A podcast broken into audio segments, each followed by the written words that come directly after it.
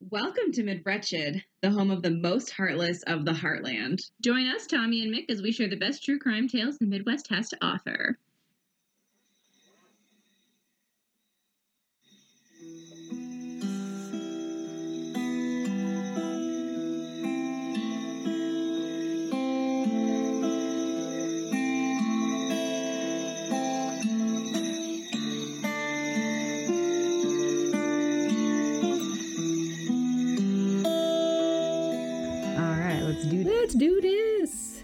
Do you want to do the welcome or do you want me to do it? I think you've been doing such a good job at the welcome, and I'm so awkward.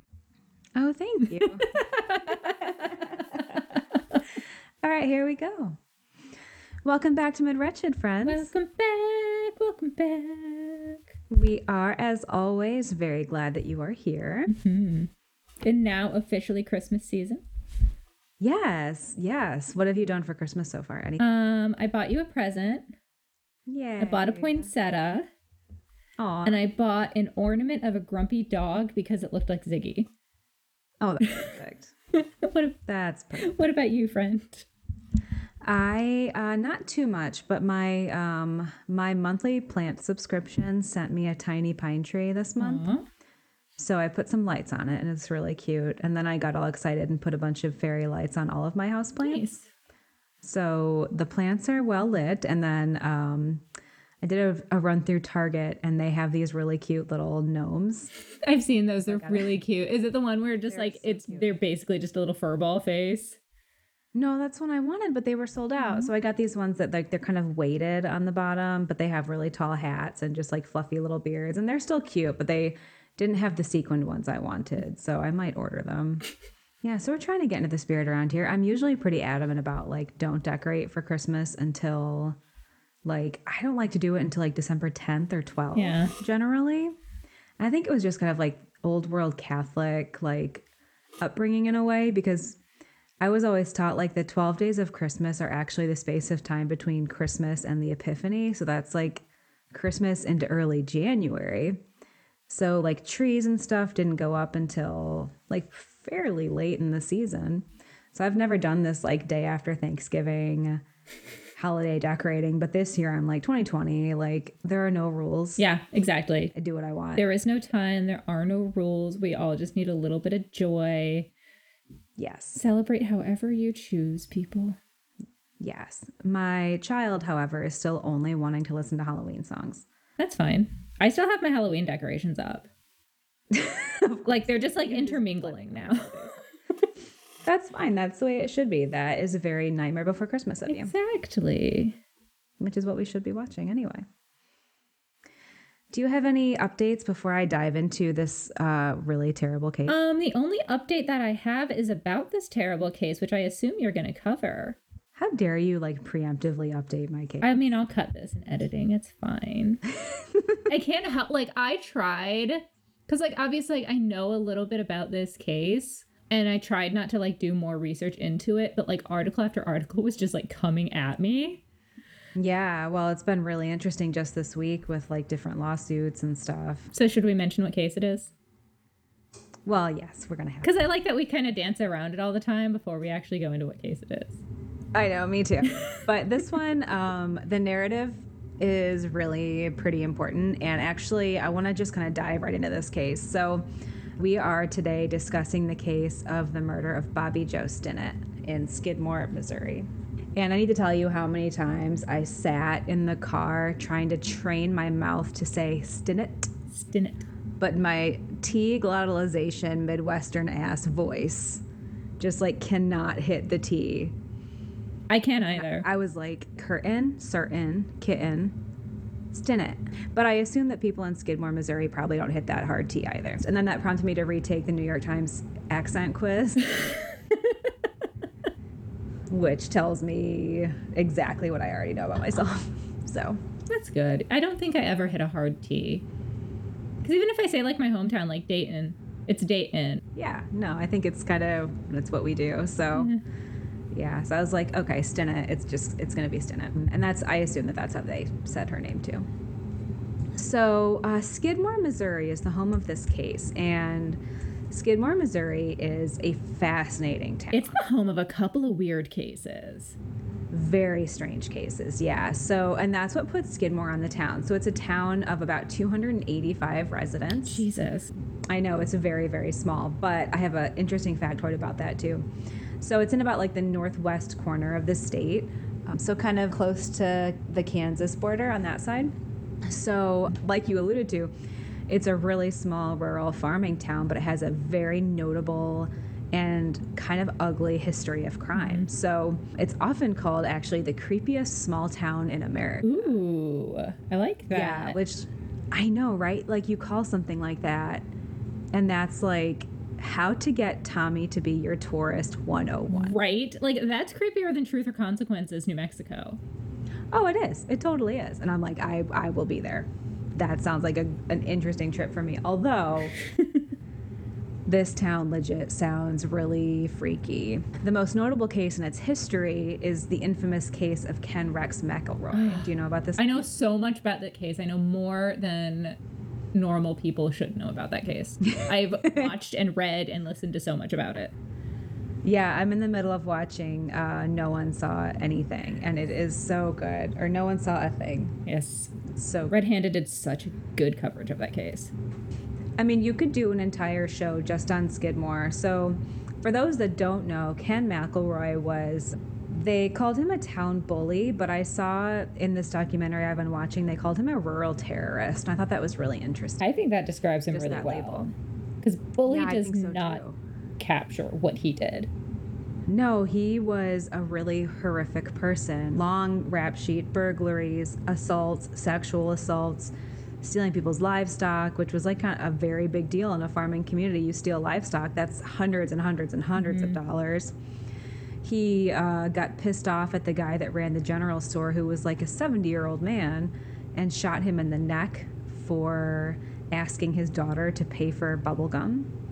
I mean, this guy was really, really horrific. He dated a 13 year old and then coerced her into marrying him in a different state over in Kansas because he was married in Missouri to somebody else. God, what trash. And he looks like a serial predator of young girls.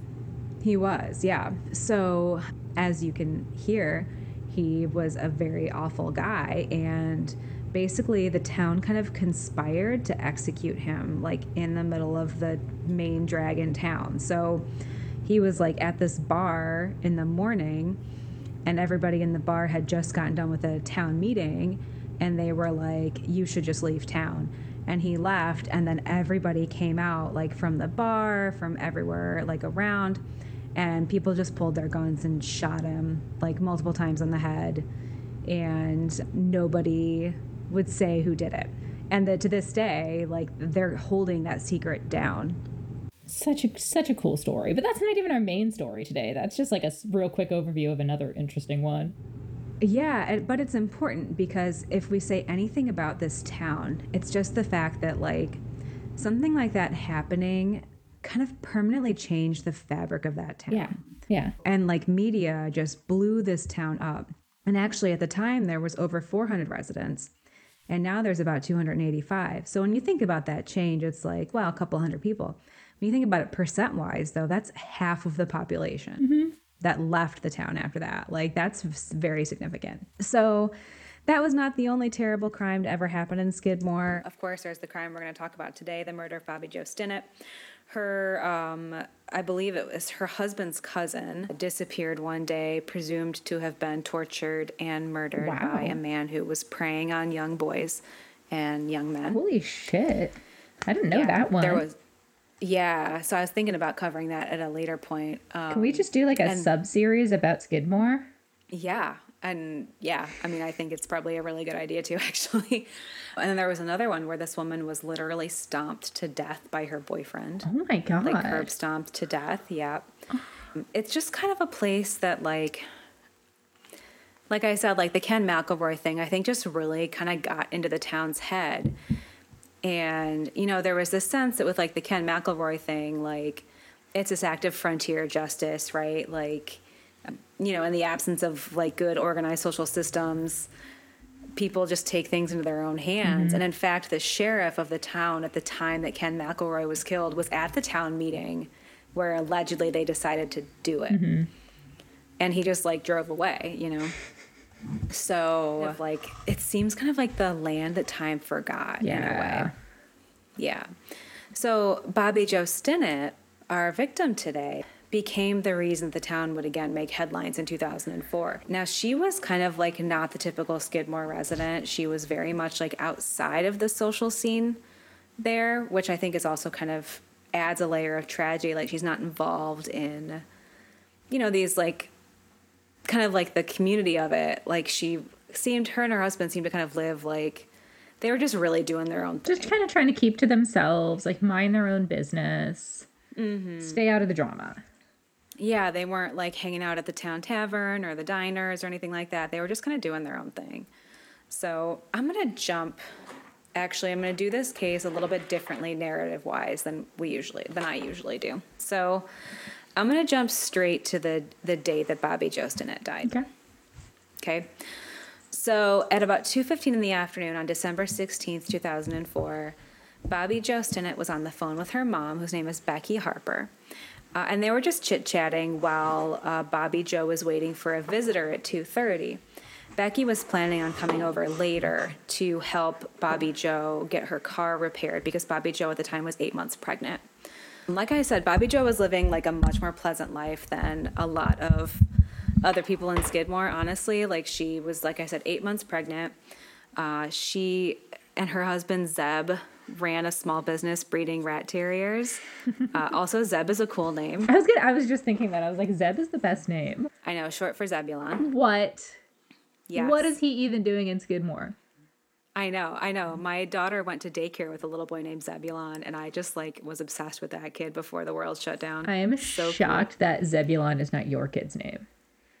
Well, I only have one. Not for long.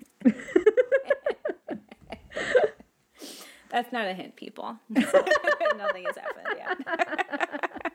but you're right. You're right. so, so uh, they were very young. Bobbie Jo was 23. And uh, like I said, she and Zeb ran a small business breeding rat terriers out of their home. They had like a little um, cottage they were renting in Skidmore. Um, and at the time that Bobbie Jo was on the phone, she was expecting a puppy buyer named Darlene Fisher. She heard a knock at the door at 2:30, and she let her mom go off the phone and uh, greeted her guest, or so we think. So an hour later, when Becky came over to pick up Bobbie Jo to take her to go get her truck fixed, she walked in to a very, very horrible and haunting scene. And again, this is only like a, a little over an hour later that she was on the phone with her. So Bobbie Jo is on the floor in what is described as an ocean of blood. I mean, Yeah. a horrific, horrific amount of blood, mostly emanating from her abdomen.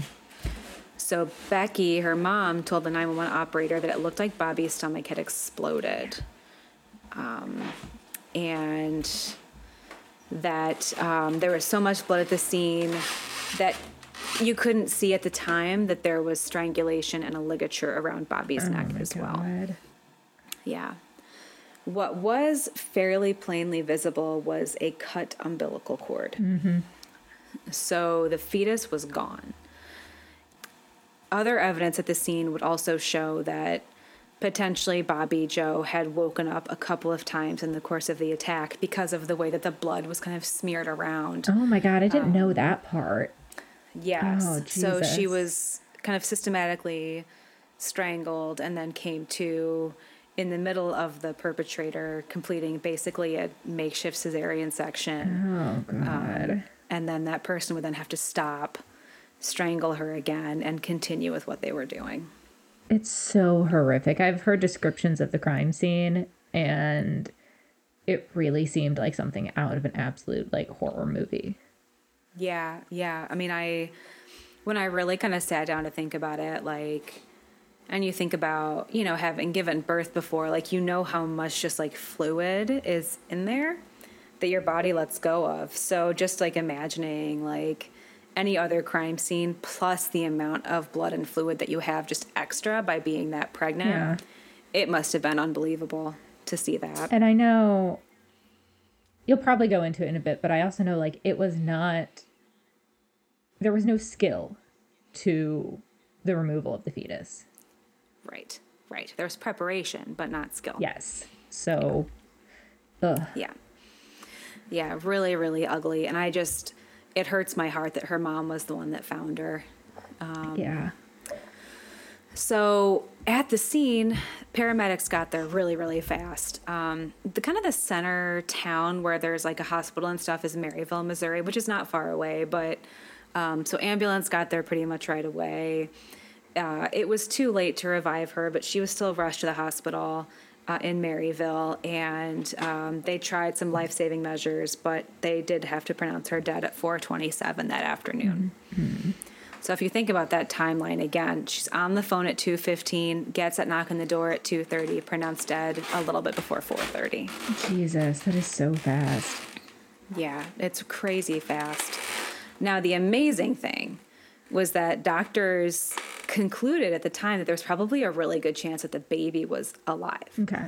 You know, like you said, an very very amateur job at a C-section, but the umbilical cord was cut like kind of precisely. Okay. And given that she was in her eighth month of pregnancy, the baby would have been viable um, had it survived the attack in the first place. And there wasn't evidence at the scene to imply that the baby didn't survive the attack. So was it mostly just like the intact umbilical cord that made the doctors believe that it, the baby survived? Yeah, well, it was the intact umbilical cord, the fact that she was eight months pregnant, Mm-hmm. um, just that in and of itself, like if you you could potentially naturally go into labor in your eighth. oh yeah, month, plenty know? of people do. yeah. Um, Yeah, I mean, I technically had my kid in my in my eighth month as well. So um, the doctors just said that she would probably be quite small. Yeah. And experiencing potentially other signs of, of trauma or difficulty just as a result of that, the violence of her birth. Mm-hmm. Like she might not be breathing as well as she could be. Yeah. Yeah. And that's what they worry about the most when you're in like your eighth month is the last thing that comes mm-hmm. together that's really important is the surfactants in your lungs. So when they're trying to get you to have your kid early, as they were with mine, they were trying to make sure that like there was enough time for those surfactants to develop enough that you know she could breathe okay on her own. But in the eight months, there's a pretty good chance, you know. Uh, but like you said, the surgery was basically a hack job. I mean. The incision was not anywhere near the right place for a C section, like a traditional C section. Bobbie Jo's body was brutalized in the course of that attack. So there's no indication. I, I I imagine detectives looking at that are like, this was not a surgeon. This was not a medical professional. Yeah. No, definitely not. But they also had no idea what they were looking for. Yeah. Uh, you know, like just completely flummoxed. I thought this was really interesting. They requested an Amber Alert, and that request was initially denied. And that's because the Amber Alert system had never been used on an unborn baby before. So, because they didn't have a description, Oh, clothes that the baby would have been wearing, they couldn't release an Amber Alert. Yeah. When you think about that, like, what would you say? The only thing that we would know about this baby, they didn't know its sex. All we would know is that it was white. Yeah. Jesus. So, how do you do an Amber Alert for a white baby? That's all you can say. And then what do you do? Like stop everybody that has a baby? Exactly, yeah. And the request for the Amber Alert was initially denied. And then Congressman Sam Graves was like, not on my watch, homies. and, and he interfered and he made the Amber Alert happen. All right. So the Amber Alert ran just after midnight as the day turned to December 17th. Okay. So I think it ran at 12:30 on the dot. All right.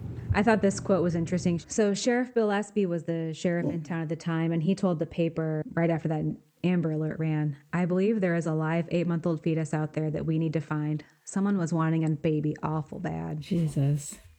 Yeah, yeah. So really, just I couldn't imagine being law enforcement in this town at at any time, but especially at this time. Or being the Stinnett family, Yeah. yeah, I mean, it just was ins- insanity. So I'm going to flip us now to 177 miles away, and we can decide if this is a coincidence or not. Oh, okay. In Melvern, Kansas, 177 miles away, two beaming new parents proudly showed off a new baby girl who they were calling Abigail around town. They took her to the Whistle Stop Cafe. They took her to a popular lunch spot. They took her to Casey's General Store, which I will say is home of an amazing breakfast pizza. I was about to say their pizza is fantastic. Yeah, the breakfast pizza, especially. I was a skeptic, but I'm a skeptic no more. All right. So they took this baby to get some breakfast pizza. Yes, right? And so Amy Lacey, a, a woman that lived in town, was at Casey's General Store at the time, and they were kind of casual acquaintances, you know. And she was invited to look at the new baby and kind of talked for with the couple for a little bit. And the wife told a very dramatic story of going shopping in Topeka and then suddenly going into labor. And that she had had all these pregnancies that ended tragically. So this was kind of a miracle baby. She was taken to a birthing center where she had very quickly delivered Abigail. Um, and then she called her husband to pick her up in front of a Long John Silver's. so getting some hush puppies. And then he just happily hopped in the car with their two teenage daughters and made the trip to Topeka. So Amy Lacey was like, wow, and you're already out here like showing the baby off? And the woman goes, "Oh yeah, I have I have really easy pregnancies and births, so uh, not that big of a deal." And that was how she explained being able to be up and about so easily. Did she claim this was the same day, the next day, or? This is the same day, so like that the evening of the 16th. Okay. So yeah, there's a tiny baby, A teeny tiny baby. off, a teeny tiny baby being shown off in Melvern, Kansas. And uh, Amy Lacey noticed that the baby was small, but you know looked healthy, and just had a little scratch above her eye. Which, you know, if you know babies, they're newborn babies. Their nails are like razor Oh my god, they are. So you know, I had to put like gloves on mine, you know, so that she wouldn't scratch her own face off. Or yours. God, I remember my nephew's nails. They were little talons. So that's kind of a tale of two towns right now. I'm trying to be a little bit Dickensian. We've got Kansas, we got Missouri, we got babies, we have tragedy.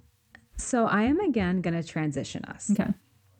So I'm sorry if it feels a little bit like ping pongy today, but zigzags. I like it. we're doing some zigzags. I just it seemed important to me to tell the story this way. Okay. Mm. I want to kind of talk a little bit about who Bobbie Jo was in just a little bit more detail, and then kind of get back to the the week of the crime. So, Bobbie Jo was born to Becky Harper and Joseph Potter. Joseph went by the name Buck, which I think is a great nickname. Uh, and she was born on December 4th of 1981, so she had just turned 23 actually uh, when she was killed. She was basically born and raised in the Skidmore area, uh, but like I said, was not like super involved in kind of the town politics or the town kind of social world. She was a really happy person, shy, like her neighbors would just say that she just kind of kept to herself, really sweet, but you know, pretty reserved. She, you know, kept close to her family and her close friends. And then she and Zeb were high school sweethearts. And yeah, so they are so sweet. Their pictures are so sweet. Uh, and they were married in 2002 and so very quickly became pregnant. So, you know, Bobbie Jo was just kind of living out her dreams. Like she married this wonderful man that she loved. Uh, one of her dreams was to become a breeder of rat terriers and to actually start showing as well. Oh, nice. And they had been able to just kind of just get started on that stuff. Like she was kind of casually breeding puppies out of the home. I mean, she's still and had- so young. Yeah, she's really young too. And she'd actually been able to get involved in like a couple of AKC shows. So she was, you know, she was really kind of having the life that she wanted to have. They lived in, like I said, like a really small rental home, but they were saving money to try to buy a bigger home kind of as their family was growing, you know, to just kind of keep, you know, living their life the way they wanted to. Zeb worked full time at the Kawasaki Motor Company, and Bobbie Jo would pick up some hours here and there uh, as well, part time. So they were just really excited to be able to announce that their baby was going to be due in January 2005. Um, and I just want to like just really know that they just had a really beautiful little life, and they were happy people. Yeah, really, know. just like living that dream, like the dream that they laid out for themselves. yeah, they were kind, sweet people, just living in this kind of tragic town. So back to that day in 2004. So, like I said, the Amber Alert goes out across the country just after midnight. Uh, so the day is turned over to the 17th at that point. So investigators are just trying to figure out who the person was that came over to uh, Bobbie Jo's house, who who was Darlene Fisher. And so they were canvassing the neighborhood to figure out who may have heard or seen anything. A couple of neighbors told police that they saw a beat up old red hatchback in the driveway of the home that afternoon and that they didn't recognize the car. So that was a kind of the first like big clue. Yeah. So a similar vehicle was actually spotted at 2:45 in the morning in Atkinson, Kansas. And officers pursued that car but lost it eventually. So nothing kind of came of that. The crime happened in the mid-afternoon and the Amber Alert happened at about 12:30. The red car happened at 12:45 a.m. So that's plenty of time for the news cycle to start doing its job, right? So by that morning, what happened to Bobbie Jo was on the news, in newspapers, and it wasn't just local, it was national news. And I remember it. I don't know if you do. I but- remember it. Yeah. yeah, but it was definitely national news. Because of the severity of the crime, obviously, and the brutality of it, but also because of Skidmore's um, infamous Oh, yeah. too. So it was kind of one of those things where it was like, hey, remember Ken McElroy? Get what happened in Skidmore now. Like, what's in the water here? Seriously. So, you know, that morning people are grabbing their newspapers and they're turning on the news and and here's this like just horrific crime all over the all over the media. So a woman named Diane Sitkar, who was a rat terrier breeder living in North Carolina, recognized Bobbie Jo's picture right away. Mm-hmm. And her stomach just sank because the two had actually connected and become friends via a rat terrier website called Ratter Chatter. So cute. I know, right? Um, like I don't really like rat terriers, but something about this makes me like them. Yeah. And you know, on that website they had a lot of conversations about, you know, just life, you know, in general. And the dogs obviously that they all loved, you know. So Diane, there was something kind of tickling her brain that said like, okay, I should I should go look at Ratter Chatter Yeah. and see you know, if there's anything there that could just be a clue or a hint or anything that could be helpful. So she got onto Ratter Chatter and everybody was talking about it. Of course. Yeah. Did they release in the media that we know she got off her phone to meet this person to pick up a dog? Did they release that in the media? They did. Okay. Yeah. Yeah. Uh, so that does help big time. Yeah. I was trying, I couldn't find any like stills of this website. It sounded like it was kind of like a forum basically. So Diane is throwing, you know, scrolling through Bobbie Jo's page, just looking around to see what she could see. And she found some correspondence between Bobbie Jo and a user called Fisher for Kids, which sidebar, gross username. Fisher for kids? Yeah, with the number four. That's gr- yeah, that is a gross one. Yeah. Ugh. So uh, that user profile was tied to somebody named Darlene Fisher of Fairfax, Missouri. So a lot of their conversation was public. And actually, a lot of it was about Darlene Fisher and Bobbie Jo being pregnant at the same time. So they traded a lot of messages about just being pregnant and, you know, kind of catching up about like what was going on in their pregnancies, as well as the puppies. So um, Diane was like, okay, I need to call the FBI right away. This could be really important. So uh, she did, and the FBI just tore apart Bobbie Jo's email to try to figure it out. And they found uh, the email where Bobbie Jo had sent her address to Darlene Fisher in Fairfax. So the FBI is like, okay, we need to tear apart Fairfax as well. There was no Darlene Fisher in Fairfax. Was at this point how good was the FBI at like tracking down like IP addresses and that sort of thing? Pretty good. Okay. It was just that they didn't think they had to at first because they had a name and they had a town. Okay, fair, fair. And all these towns are small. Yeah. But as soon as they, um, you know, knew, found out that there wasn't going to be a Darlene Fisher in Fairfax, they did, uh, went back and traced the email addresses or the emails to uh, an IP address coming out of a modem, which was on dial up, and which makes it easier to track too. So that was a lucky break. Nice. Nice 2004. Yeah, right. And that modem was registered to a Kevin Montgomery in Melvern, Kansas, home of the Casey's General Store and other things. Yes, but mostly the Casey's General Store. mostly the Casey's General Store. I just love that breakfast pizza so much. So um, obviously, they rushed to the home. And uh, when they rolled up and they entered the home, they found 36 year old Lisa Montgomery on the couch watching the news, snuggling a tiny baby girl. And she, of course, was taken into custody and confessed shortly thereafter. So um, I'm going to talk about her husband later. I'm not going to get into him yet.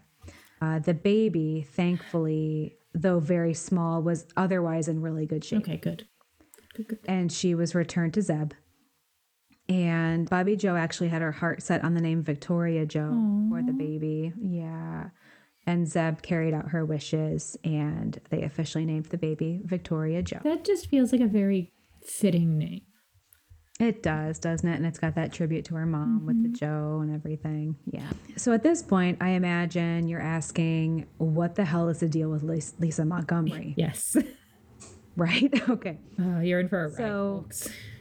Yeah, sh- this is a lot. So, Lisa Montgomery, I was trying to figure out how to describe her in just a couple of words. And the best I could do is that she is a tragic person. She was a native of the Melvern area, that town in Kansas, another very, very, very small town. And she was just born into a really rough home life. She probably suffers from fetal alcohol syndrome. We don't know that for sure, but uh, we know that her mom drank very heavily while she was pregnant, and that Lisa jo- or that Lisa Montgomery's medical records allude to some degree of brain damage Yeah. her mother was a very violent woman in her own right. One anecdote from Lisa's childhood was that she actually, the mom, made her kids watch as she murdered the family dog in front of them. Yeah, Oh. yeah. So horrific home, just awful. She had a stepfather that would routinely rape her, starting at age 11. Oh my god. Um, and then when she disclosed that abuse to her mother, finally, when she was 14 or 15, her mother actually threatened her with a gun and told her to stop talking about it, basically. Yeah. She also uh, trafficked Lisa as a young teenager to other men to make money for their household. God, what a trash human. Yes, awful. So Lisa uh, turned to alcohol at a very young age. She was an alcoholic by the time she was a teenager.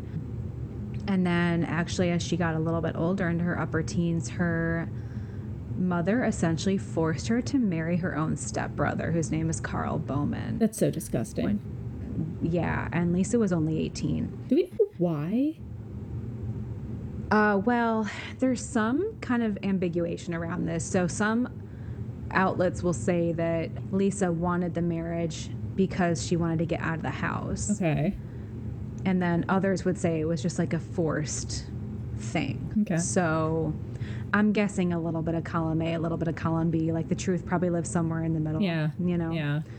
Um, but if any of it was like a hope to just get out of a really horrible situation, that relief wouldn't come because the marriage was also abusive. So the two had a really ugly divorce, marked by just a lot of custody issues. They had a few children together and just had a really ugly breakup Yeah. and ugly custody battles. So Lisa would eventually uh, remarry Kevin Montgomery. And it was well known, interestingly, to a lot of people in town that she just wanted another baby. She would talk about it at all these spots in town, like the Whistle Stop Cafe and the Casey's, and she would talk about it online. She'd just talk about it wherever she could. How many kids did she have prior to this? Four. Oh wow. Yeah. And she was done having that first set of kids by 1990. I'm going to talk about that in a little bit, actually. Okay. Yeah. So she actually, that year, 2004, she told people that she was pregnant with twins and that she had lost one of the twins and was just very excited to be expecting the surviving child later in the winter. Okay. So that's kind of who Lisa Montgomery is. And um, I think just keep some of that stuff in mind while I talk about the trial a little bit. Can I ask, and maybe we'll go into it when we go into the trial. I had also read that she was sterilized against her will. Yes, I'm about to talk about that. Okay, okay. Yeah. Got it. Yeah. Yeah. So the trial got quickly underfoot. She, let me get my dates. Boop bop beep bop. So on boop, boop, I need to get my robot on. so on December 18th, she was formally charged with uh, federal on federal charges, kidnapping leading to murder. Yeah. And her defense team urged her to plead not guilty so that they could uh, build up an insanity defense. Okay. So of course I'm going to want all your thoughts about that. Oh, all of them. Yeah. All of them. so um, I'm going to talk first about the defense strategy. Okay. Okay. So Lisa's main attorney, Fred Duchardt, like I said, launched this insanity defense in court. His two key witnesses to that effect were two neuroscientists, uh, Dr. Vilayanur Ramachandran and Dr. William Logan. They were called in by the defense team to testify to Laura's affliction with a few different mental illnesses. Mm-hmm. I'm going to kind of list out the first three, and then the last one, I want to give a different kind of section of time to. So, okay. She, uh, the doctor said that she had PTSD mm-hmm. as a result of like literally her entire life. Yeah. Um, depression and uh, borderline. Okay. All of those tend to go together. Yeah, well, I actually was going to ask you to kind of explain to our audience a little bit more about borderline because I feel like that's something that gets mm-hmm. kind of tossed around really casually. Way too casually, especially in true crime. Yeah, and I think people don't really know what that actually means. So, can you talk about that a little yeah. bit? Yeah. So, uh, borderline personality disorder um, is in that court category that we call personality disorders. They don't get categorized in the same way as things like depression and PTSD and schizophrenia. What they are really conceptualized as is essentially ineffective character development, where mm-hmm. essentially your coping skills that you learn at a young age are so so rigid i should say mm. so rigid and as you develop they don't flex so for example like i have a different set of coping skills and a different way to present myself at work versus here on mid wretched versus when I'm just hanging out at home. There's different ways that I cope, there's different ways that I communicate and express myself, and I have different relationships and different boundaries in my relationships. With people with personality disorders, those strategies of coping with life are much more rigid. And so that causes a lot more disruptions in their self identity, in their relationships, um, and kind of how they navigate themselves in the world around them. Mm-hmm. Borderline personality, specifically, the most kind of notable feature of it tends to be kind of an unstable sense of self, an unstable sense of kind of self identity, and unstable relationships. That you tend to have very very rigid expectations of other people and your relationships with other people. And when other people don't live up to those, it can become all consuming and all crushing. A lot of times, what you'll see is people with borderline personality disorder kind of shift and change themselves to fit the expectations of, or what they perceive are the expectations of relationship. So when they put all of that effort and all of that work into being that one person, it's incredibly crushing for them for the other person to falter in that relationship or to not live up to something. Mm-hmm. So it's a real lack of stability and a real lack of sense of self. Like so so for example in our relationship if you do something that irritates me, I'm going to be like, "Damn it, Tommy." Whatever, it's fine. Yeah. It's not going to crush me. It's not going to hurt me. I'm going to continue to be the same person. But if I put so much of myself and my self meaning into my relationship with you, that would hurt so much more. Yeah. And there is a very strong correlation between chronic PTSD. So, for example, the things that she had lived through chronic sexual abuse, relationship kind of abrasions with her mother, complete lack of validation and care and warmth, lack of empathy from those who cared for her. We start to see this extreme level of validation seeking, an extreme level of need in relationships. And that's what we call essentially borderline personality disorder. And there's a lot of other stuff that goes with it. Like we see a lot of self injury, we see a lot of lashing out in relationships. Um, so, lashing out at partners and friends and things like that. And typically, there are cycles of depression with that and cycles of anxiety. And Yeah, thank you for that. It's interesting how it all talks to each other, right? yeah. Like um, just how much they all really feed into each other and exist as like really strong examples of just the idea of comor- comorbidity. oh, right? God, like so much. If anybody is interested, read Trauma and Recovery by Judith Herman. It is a classic piece of work on trauma and borderline personality disorder. chef's kiss. Chef Kiss, we love you, Judith Herman. If you're out there listening, If you're out there love you. listening, I have marked up your book to death. Well, I am guessing that Lisa Montgomery's defense team probably did as well. You know, and by all accounts, I think you can kind of see those things, you know, in her life. And I also think, like, just kind of while you were talking, I was thinking it's so interesting that both women kind of turned to the internet for camaraderie. Mm-hmm. And Lisa was looking for that approval just everywhere. She wanted to talk about these pregnancies to like literally anybody that would listen. Um, and I'm guessing that something like Ratter Chatter was just for her like another outlet by which to do that, you know? And I'm, And I wonder, I'm willing to bet that she thought she had a much stronger relationship with Bobbie Jo than she did. Yes, yes, I'm certain that she did. And Bobbie Jo, you know, she lives in a really small town as well. She doesn't really have the same interests as like a lot of other people in the town. Mm-hmm. So I think she probably just turned to it as a way of like, here's people that I have an embedded commonality with, mm-hmm. you know? Much as we all turn to the internet for at some points in our lives, you know? Hi, true crime podcasting friends. Yeah, right. Hello out there, all you creeps. so I just I could see, Le- especially thinking about what everything you said in terms of Lisa Montgomery's habits and behaviors. Like I think it all just parses out mm-hmm.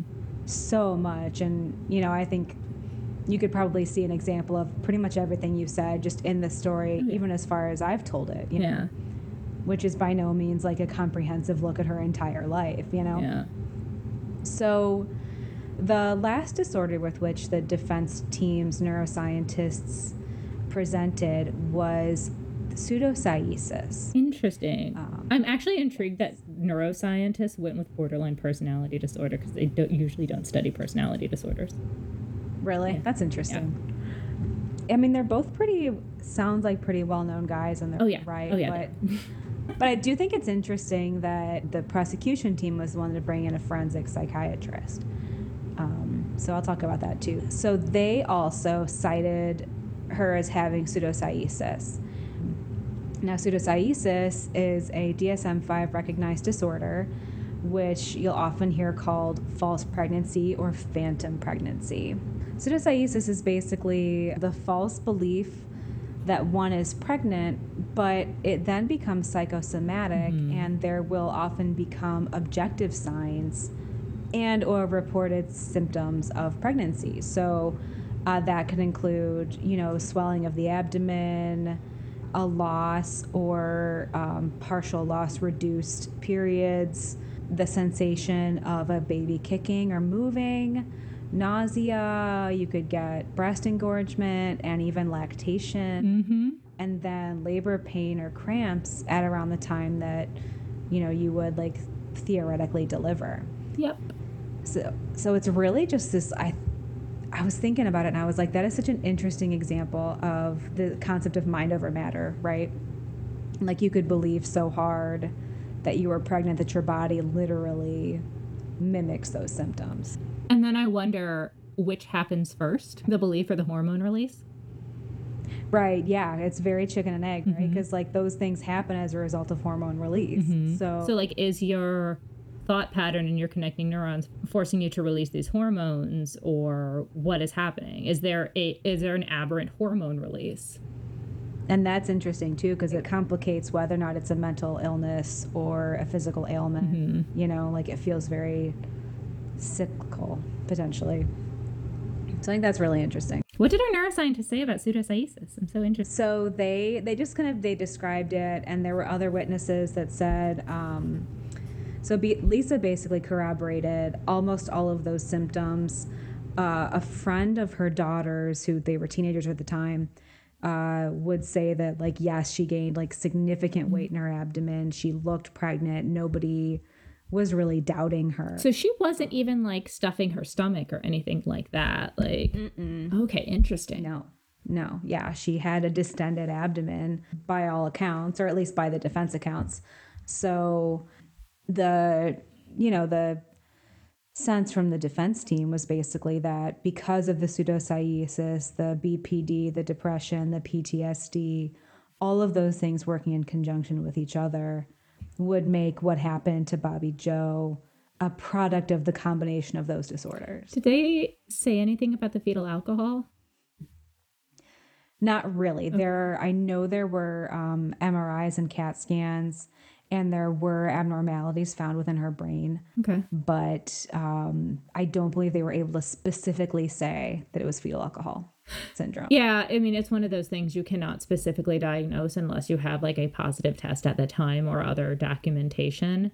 But I'm wondering what the abnormalities were because fetal alcohol spectrum disorders are highly tied to increases in aggression, difficulties with executive functioning, um, impulsivity, thing- things like that. All I know was that they were able to find abnormalities in her brain that were consistent with that type of issue. But at this stage in her life, it would have been hard to say it was fetal alcohol syndrome. Yeah, yeah. Yeah. Especially if you don't have the traditional facial features, which we know are less common than the actual disorder. Yes. And I think I could be wrong, but I think also less common in women. Yes, yes. Yeah. Yeah, I thought so. So so yeah, so that was the what they um, kind of launched as the defense. And now remember that ex-husband Carl Bowman also took the stand and he testified um, and you had mentioned the tubal ligation that she had. She had a tubal ligation in 1990 um, after giving birth to a child 2 months premature. Now Carl Bowman this is another one of those things where um, where's the truth? Some accounts will say that it was the doctor's advice that she undergo the tubal ligation because it wasn't probable that she would carry another infant to term. Mm-hmm. Or it was Carl Bowman strong arming her and forcing her to that tubal ligation. Okay. I'm apt to believe that Bowman forced it Yeah. I just based on everything else. based on everything else about her life, that seems very likely. Yeah. Yeah. I'm not going to say there aren't doctors out there who have terrible bedside manner, but after going through birth trauma or pregnancy trauma like that, and then to be like, mm-hmm. no, we- we should just give you a tubal ligation right now. Right. Like that just, Yeah. it doesn't feel particularly likely. yeah. The one thing that does feel likely to me is that when I think about this case and the run of Lisa Montgomery's life, I kind of think about that tubal ligation, especially um, thinking about it as forced, as probably a very triggering event for kind of the dominoes that would fall as a result Yeah. or afterward. Yeah. And also, So- it, it fascinates me too, because again, coming around to the hormone thing, your hormones get so fucked up after a tubal ligation. Yeah. Yeah. Your body just doesn't know what to do with itself. Yeah. right? Yeah. Yeah, so I think there was there is every card stacked against Lisa Montgomery mm-hmm. having being in her right mind, mm-hmm. right? Like but the problem is she can be not in her right mind and still be found culpable, Yes. right? So it's you know, we know that not guilty by reason of insanity, those defenses they are not generally very successful No. because you have to be able to prove not only those disorders exist, but that they were the sole cause of what happened in the first place. Yeah, and I think that's the thing. It has to be the sole cause. Like you would not have committed otherwise. Right. It cannot be just a contributing factor. It has to be the factor. But looking at it, just what we just talked about, like to me, that sounds like pretty legit. I don't know. Uh, now, Carl Bowman would kind of take to the stand and take to the media as well um, and talk about Lisa's long history of faking pregnancies. Now, I'm using the word faking not to um, accuse her of anything or to to cheapen the disorder by any means. Um, that was the terminology that Carl Bowman used. So uh, she was allegedly faking pregnancies and then subsequent abortions after issues were found with the fetuses. So she would tell people, like, I was pregnant and then they found something wrong with the baby, so I had to have an abortion. Interesting. Yeah. Yeah. So she wouldn't say that she miscarried. I always thought that was interesting too. Yeah. Yeah. Did she ever? Do we know if she ever had an abortion or anything like that? We don't know. Okay. Yeah. We don't know. I don't think it sounds likely just given how young and how kind of rapid fire she had those kids with Carl Bowman, but Yeah.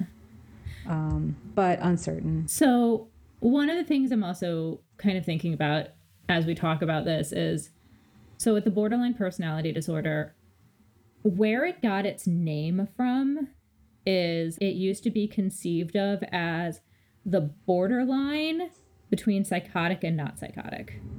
That Oh, these people live on that borderline.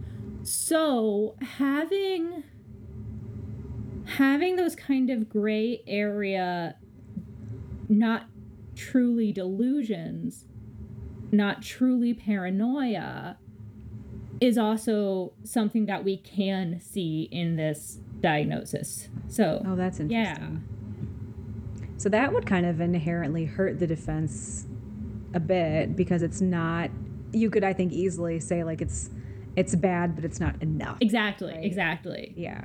All right. So I'm going to get back to the history of the false pregnancy. Okay. So she had faked two pregnancies while married to Carl Bowman and then three more in the later years, kind of all following that pattern of I'm pregnant, something is wrong with it, I had to have an abortion. Now, one of the things that would kind of poke holes in the defense argument was that the day before Bobbie Jo's murder, and remember that Lisa and Carl were kind of embroiled in this like horrific custody battle. Mm-hmm. Lisa called Carl the day before and told her that she would prove him wrong once and for all because she was having this baby.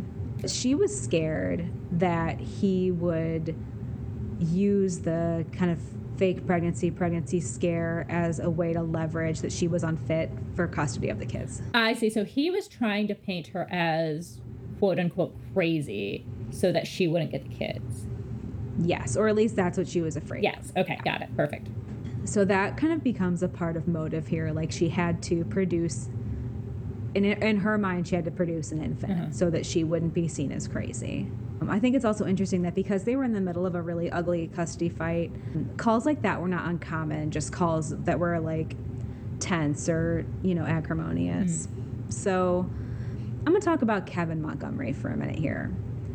Because I'm guessing that you're thinking or anybody would be thinking like what is the deal with the the husband like the right now husband, the now husband. the now husband Where What is, he? going What on? is going on? Does he think she's pregnant? right yeah so many questions so all i can say is poor kevin Oh, really? yes poor kevin because he legit thought this whole time that his wife was going through authentic pregnancies Jesus. So he was sharing in that excitement. And then loss after loss, he's sharing in that loss as well. Hmm, So he's grieving and he's on the roller coaster and Yep. He's right there with her. okay. So this final pregnancy in 2004 was a delight to him, Mhm. right? He didn't question anything that was going on. She seemed pregnant. He had no reason to question her. Mhm. And by all accounts, he was just a supportive husband who was just extremely confused by this and just thrown for like a total loop Oh. as a result of This this. poor guy. This poor guy. I mean, he really thought when he was picking her up in Topeka that he was picking up his wife and their new baby. So she had to have come up. Like like it was necessary for her to come up with some weird story about how her water broke and all of that. Yeah, and it was this whole thing of like I was shopping and then all of a sudden my water broke and it was just like so fast at the birth center and yeah. So he poor Mr. Montgomery. Yeah. He never saw her at the hospital. And he just thought it was normal for her to just like pop out a baby and head home. Yeah, pretty much. Oh, honey. And then, you know, really though, like so you can have a home birth mm-hmm. or a hospital birth or a birth center birth. And birth centers will very often send you home very quickly. Mm-hmm. So it's not really outside of the realm of reason that that would happen in that particular birth context. Yeah. They don't usually keep you for a day or two at the birth center. Okay. So um, I couldn't go to one because I had a high risk pregnancy, but that was my original plan. If it were me, I would max out all my insurance because they're charging me for it anyway. So again, like I, I feel for Kevin Montgomery because he really thinks, you know, and he thought he had this beautiful baby Abigail too. Like, I just, you know, I think there there was some stuff I read that was like, God, this idiot, how could this idiot fall for this stuff? And I was just like, maybe that's true, but even if he's a dumbass, he's still going through a tragedy and a trauma of his own. He is he's just a good old Kansas boy. He's mm-hmm. just trusting what his wife is telling him. Yeah. yeah. And he wasn't going to doctor's appointments. Like, I could see it being kind of that old fashioned, Oh, like, yeah. that's woman's business. Oh, 100%. If, if this was a normal birth, he would have been in the waiting room with a cigar. Right. Exactly. Exactly. So, you know, I don't, I just, I felt so bad for him. So now what's interesting as we flip to the prosecution. So the, the whole crux of the case is the insanity plea, right? That has to fly for the jury in order for her to be found not guilty Yes. by that reason. So uh, the prosecution, led by Roseann Ketchmark, cool name, um, they brought in a forensic psychologist as well. And that person would say that the link between the pseudocyesis and the pre planned, premeditated murder of Bobbie Jo was, quote, voodoo science. So in her mind, sure, she may have, may have had the pseudocyesis, but to say that that was the sole cause of a very much premeditated, pre planned murder, to her mind, was not science that tracked. I don't know if calling it voodoo science is fair, but I would question the connection. Yeah, yeah. I mean, I think it's kind of a it's an inflammatory term Uh, honestly, and a racist one too. it, but it is. But that's also what expert witnesses do. Like, they craft their dialogue. yeah, for sure. So- And they have to just debunk the crap out of each other too. So, and so then the the real crux becomes premeditation. How much of this was mm-hmm. planned? Now, the prosecution argued that Lisa had found Bobbie Jo, targeted her specifically, motivated by the fact, like I said before, that another faked pregnancy could lose her bid for custody. So she carefully synced up their pregnancy stories so that they would be, you know, on the same calendar. Okay. And that she planned that specific day to commit the murder of Bobbie Jo and the makeshift C section. So she planned that that day was going to be the day. She set up the story about coming to look at the puppies.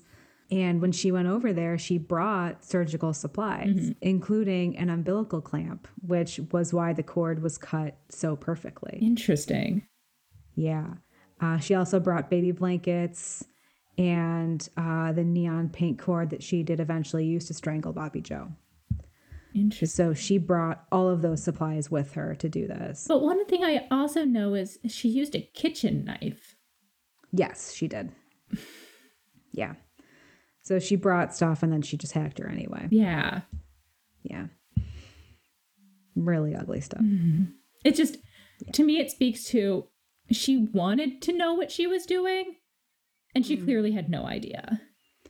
Yeah, and in her internet search history, there was also like how to perform a C section, how to take care of an umbilical cord, like that kind of stuff was in her search history. So that again bolsters that premeditation argument. Yeah, it does. She did her research, you know? Mm-hmm. So that was the trial. The, that's the kind of the big points. Now, the jury, do you want to guess how long they deliberated?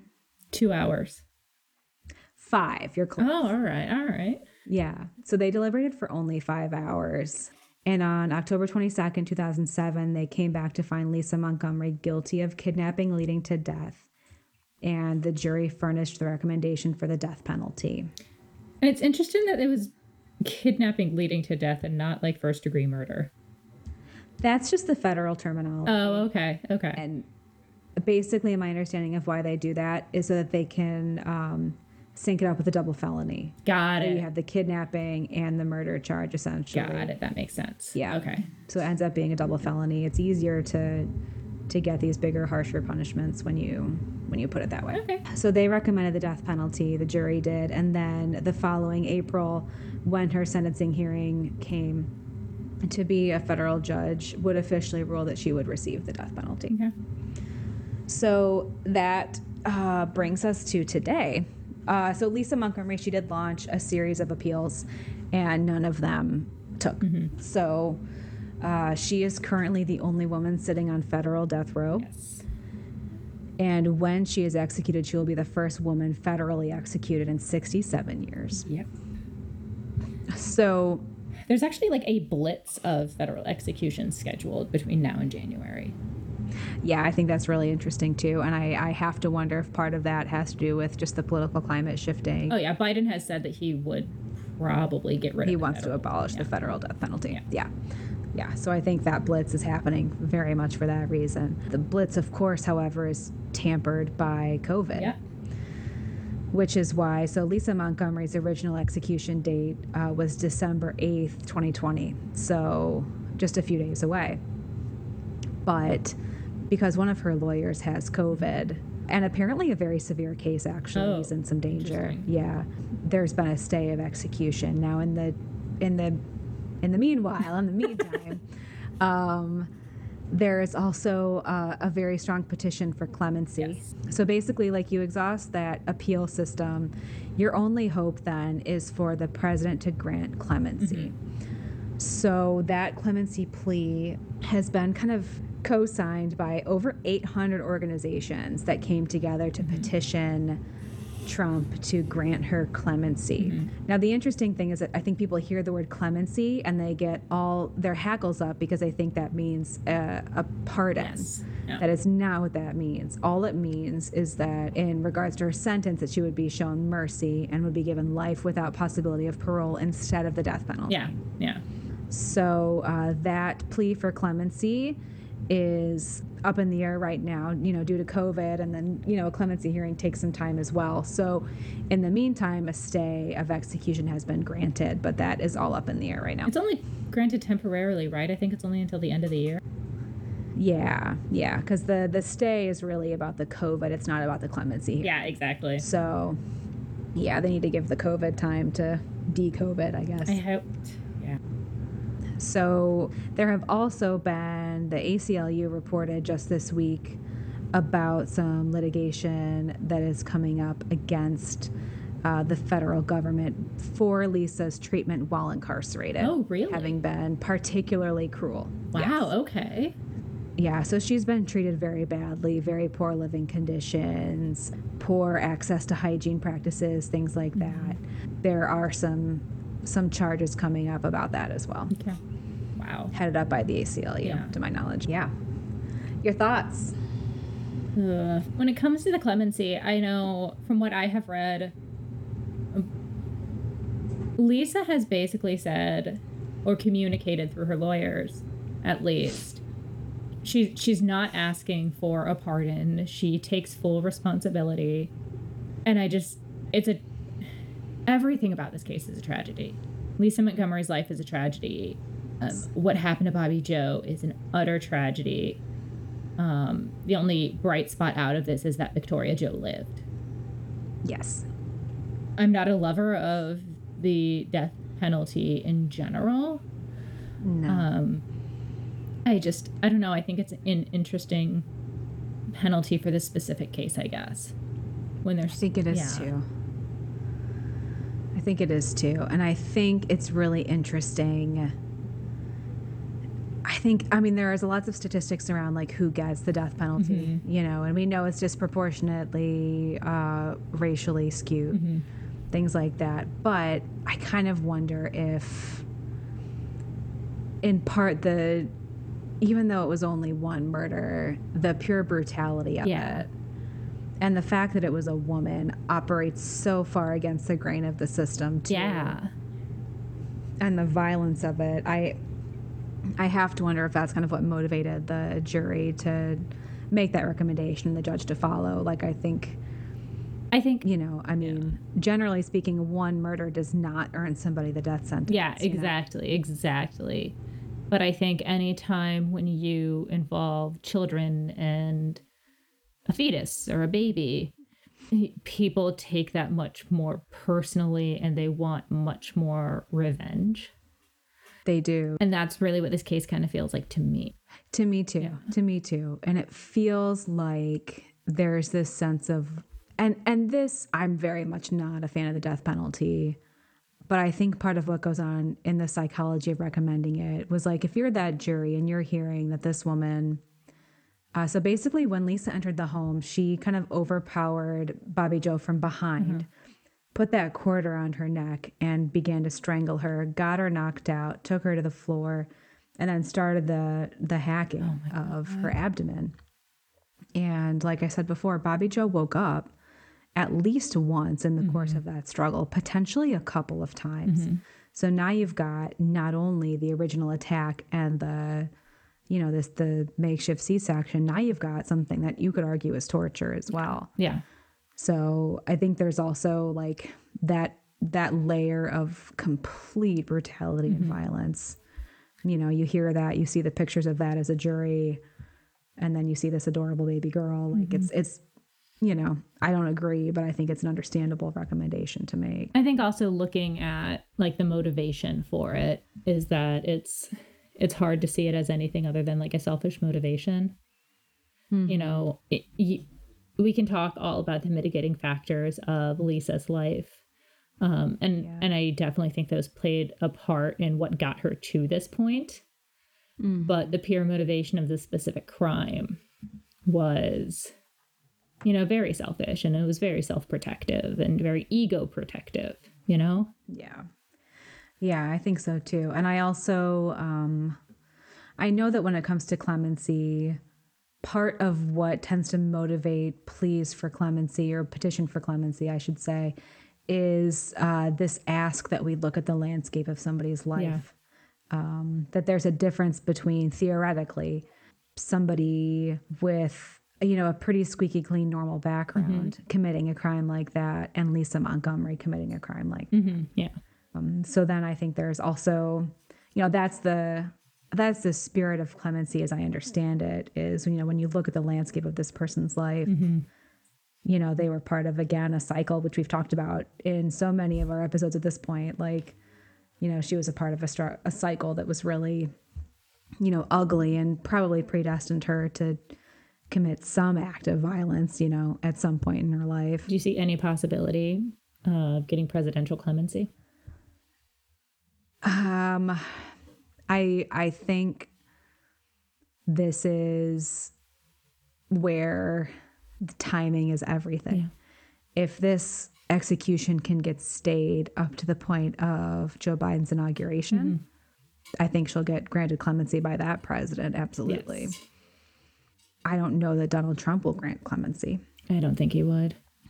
Yeah, I don't think he would. And I think there's a reason for the execution blitz between now and the 20th of January. So my my hope isn't high, I would say. And I hope is a weird word to use there, but Yeah. my my guess is no. Now I am like just scrolling this letter that is the clemency plea. So the clemency letter reads this. Dear President Trump, as over 800 organizations, scholars, individuals, law clinics, and survivors who are dedicated to ending all forms of violence against women, we are painfully aware of the victimization histories of most incarcerated women. Studies consistently show that up to 95% of incarcerated women have been victims of physical or sexual abuse.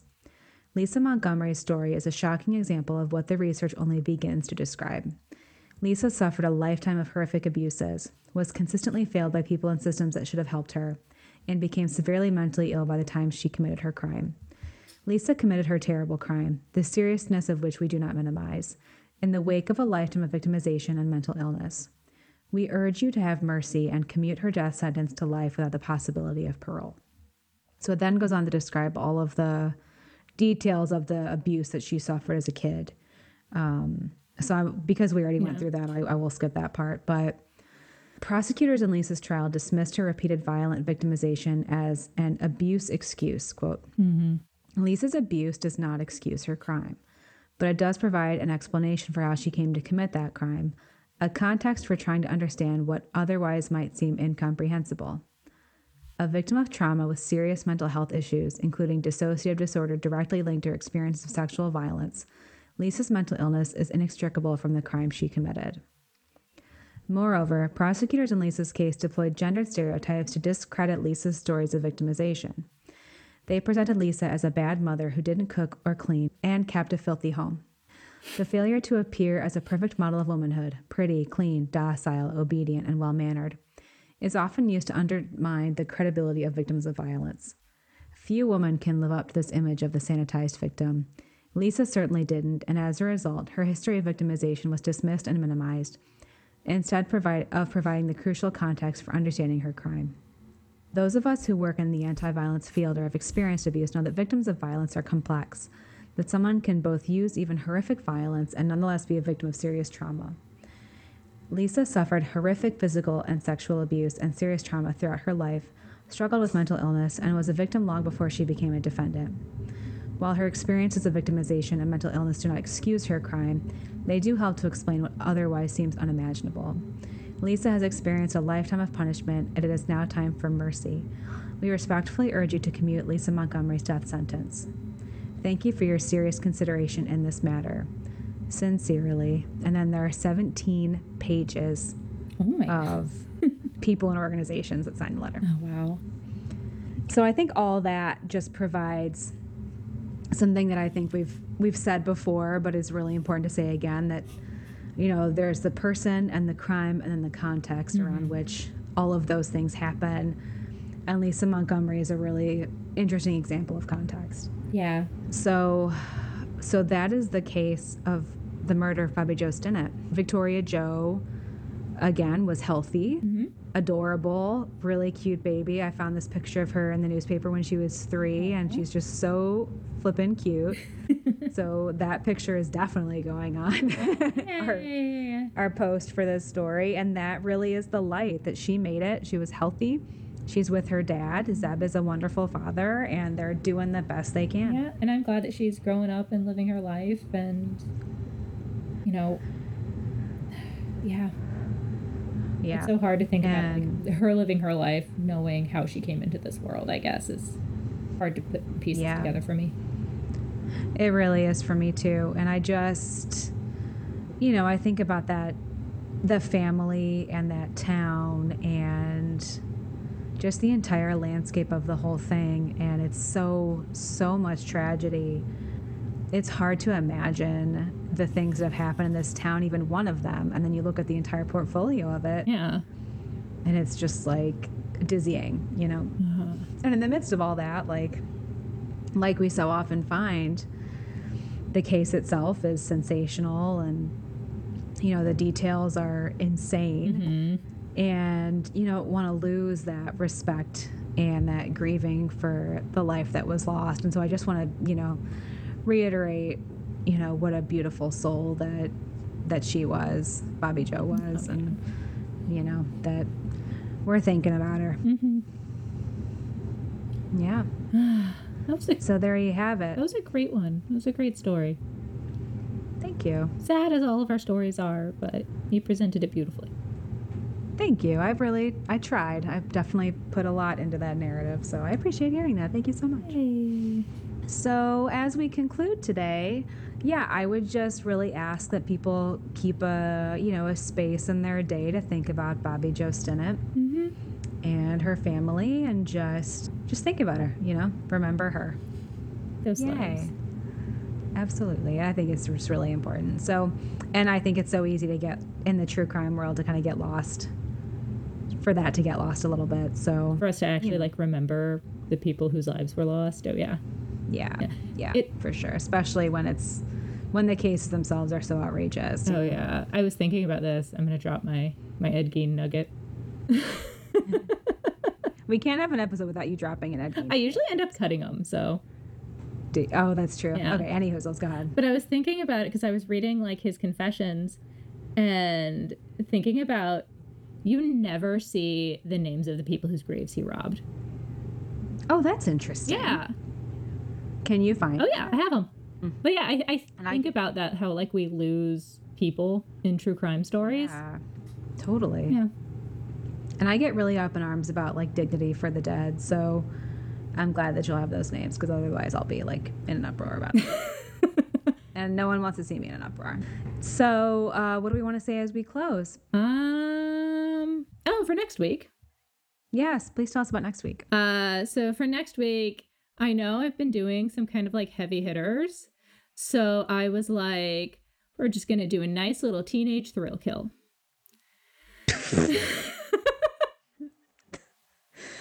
Things only said on Midwest.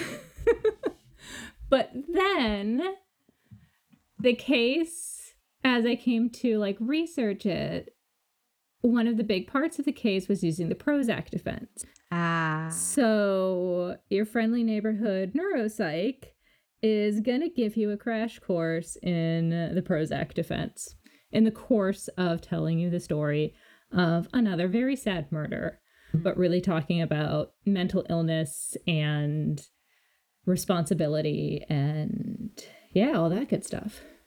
that is so interesting. I can't wait to talk about that. Yeah, we're staying in Missouri. That was by accident, but yeah. Because damn it, Missouri. What's going on? The show me state? What you trying to show us, body? They're showing us bodies. All right. Anyway, we're gonna close up. We love you. That's right. We love you. Uh, eat cheese. Man, we didn't do it our cute way. we fucked it up. It's because I do it our cute way. up. Yeah. Okay. Um, so let's backtrack. Okay, so also, of course, be sure to follow us on the socials at MidWretched. Uh, really enjoying the people that we're chatting with Yeah, we love it. Thanks, lately. guys. It's been really cool. It's been really cool. So thank you, those that are engaging with us, and uh, please continue to do so. We really love it. Yeah, send us messages, chat up. We love you. Yeah, for sure. It's been awesome. So, in closing, as always, be nice. Eat cheese. We love. We love you. Take care, friends. Yay.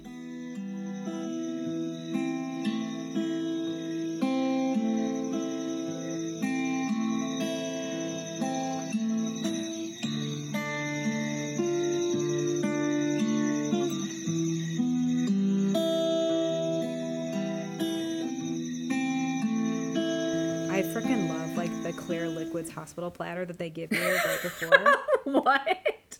that shit is the bomb, okay? You get broth, you get like three varieties of jello, and then they gave me this lemon ice. I was vibing. Like I love that. So good. So good.